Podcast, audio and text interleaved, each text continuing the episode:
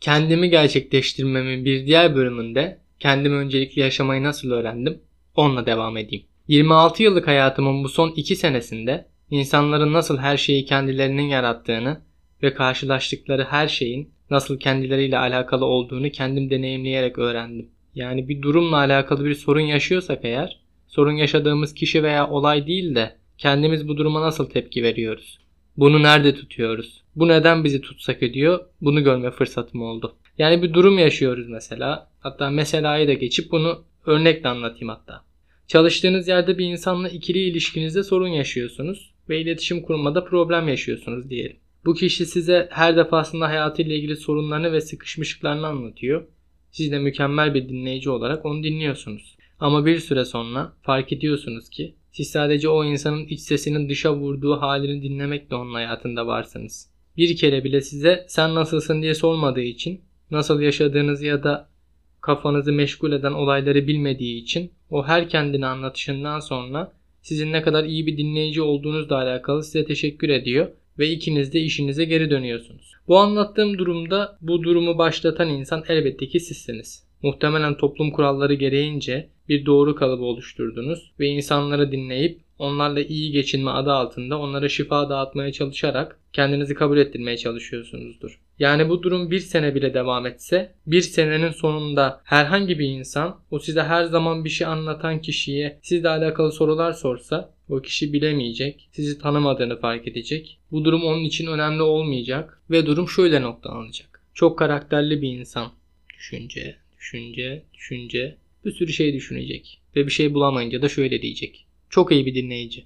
Şimdi bu insan ona iyi geldiğiniz için, yani sizi bir dert anlatma tahtası olarak gördüğü için bu durumun böyle değerlendirilmesi kaçınılmazdır. Şimdi eğer ki bu duruma diğer insanlarla aynı frekansta olduğunuzu fark edip ondan sonra karşılıklı konuşarak birbirinizi tanırken alsaydınız, o sizi tanıyor, siz onu tanıyor olurdunuz ve gerçek arkadaşlığın temelleri atılmış olurdu. Benim bu son 2 yılda çıkardığım kendimle alakalı nasıl şifacılık oynadığımdır. İnsanların boş zamanlarını değerlendirdiği, diyalog kurmadan sanki ben orada değilmişim gibi bir şeyler anlatma üzerine kurdukları bir arkadaşlık anlayışını fark ettiğimden beri kendi istediğim gibi davranabiliyorum. 90'larda doğan çocukların zaten bir doğru kalıbıyla oluşturduğu halden anlama adı altında kendilerinde geliştirmeye çalıştıkları empati özelliğine ek olarak empati yapan neslin şifacısıydım sanki. Bu çıkarımımı 90'lar doğumlu çocukların anlayacağını düşünüyorum. Bizden önceki nitelikli nesli anlamak ve saygı duymak adı altında kendimizi geri plana alıp bizden önceki nesli rol model alma zorunluluğunun yanında 2000'ler çocuklarına da anlayış gösterip onları anlamaya çalışmak üzerine onlarla iletişim kurmaya çalışan köprü nesliyiz biz. Köprü nesli olduğumuz için de bizden önceki nitelikli neslin fikirlerinin neredeyse hepsini doğru kabul edip okul ve meslek seçiminden tutun da yaşam standardımızın nasıl olması gerektiğini bile onlardan alıp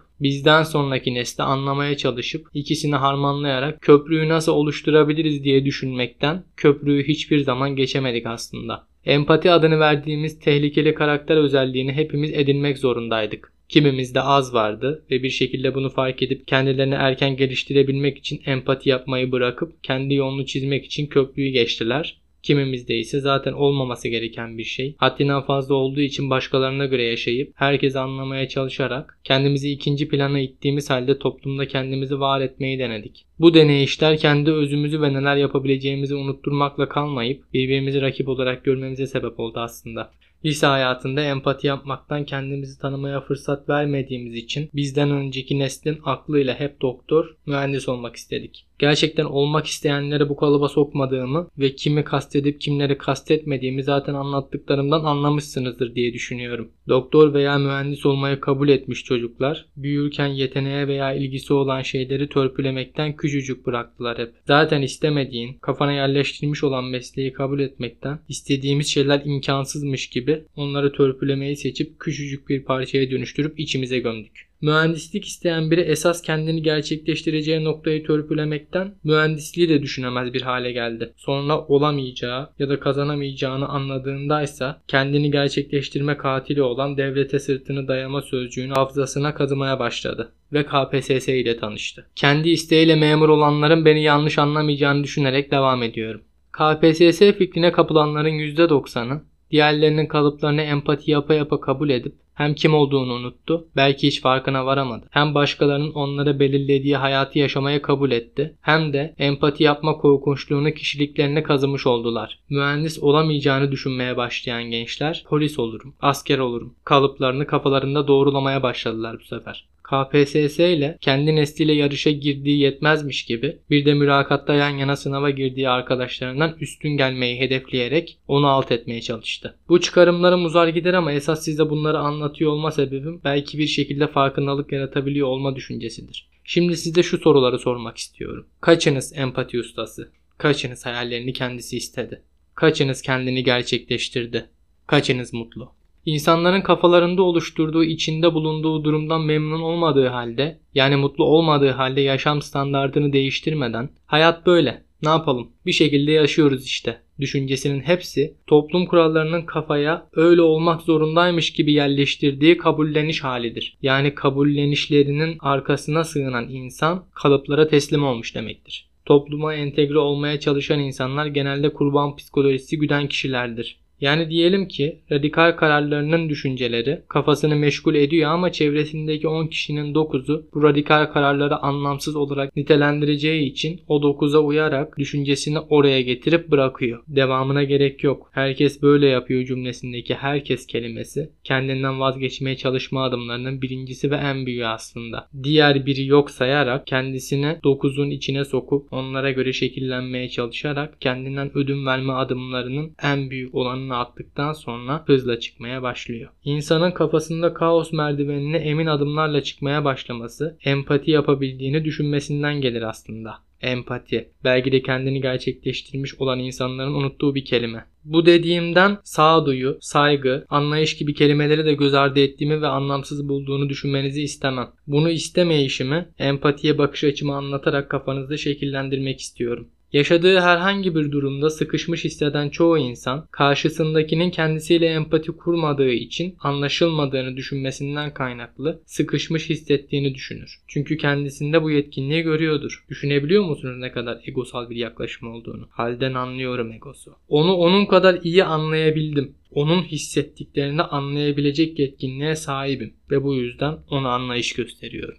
Empati kelimesini kişisel özelliğiymiş gibi anlatan insanların çoğu kabul görmek üzerine bunu yaparlar. Birçoğu bu duyguların arkasında gizlenmiş olan ego ve kendi gibi olma duygusunun nasıl bir araya geldiklerinde savaş içinde olduğunu ve bunu en güzel anlatacak kelimenin empati olduğunu anlayamaz. Empati.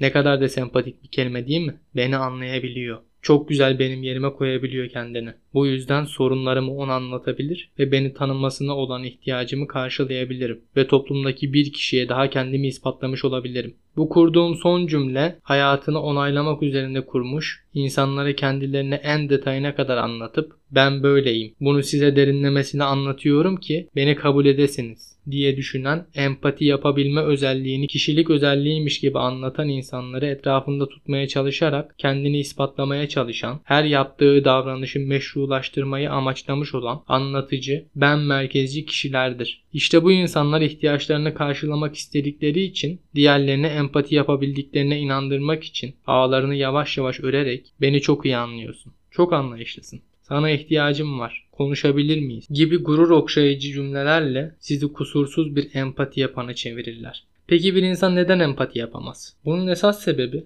iki kişi tartıştığında yanlarındaki üçüncü kişi olsanız, bütün olaylar gözünüzün önünde yaşansa, en detayına kadar dinleseniz bile sonrasında yapacağınız yorumlar kendi kişiliğinize en uygun gelen kişiye yakın hissedeceğiniz için diğerini kafadan eleyeceksiniz. Durumun korkunçluğu kafanızda canlanıyordur umarım. Yani belli şartlar altında aynı düşünebildiğin insanın yerine kendini koyup kaçınılmaz bir şekilde onun gibi düşünebiliyorsun. Evet, olması gereken şey gibi ama diğer insanla zaten aynı bakış açısına sahip değilsin. Ne kadar zorlarsan zorla birkaç dakikada da onun gibi düşünemeyeceğin için anlamsız bulacaksın onu. Peki şimdi soruyorum. Bu empati yapabildiğini düşünen insan ne kadar objektif oldu? Diğer sorularımda size kabul edilme ihtiyacından kaynaklı kendini soktuğun kalıbın zehirli meyvesi olan empati insanı mısın? Etrafındaki empati yapabilen insanlara kendini anlatarak kendini var etmeye çalışan ego bataklığındaki insan mısın? Empati yapabildiğini düşünüp taraflı düşünebildiğin halde yetenek olarak gördüğün bu özellikle yetenek hanesinde bir tik daha atıp kendini gerçekleştirmeye çalışan, ego duvarı örmeye çalışan bir insan mısın? Empati zehirler. Empati düşünce katilidir. Bize kendimiz gibi düşünebilmeyi bıraktırır. Empati kişilik özelliği değil, kişiliğin genetiğini bozan egosal bir dürtüdür.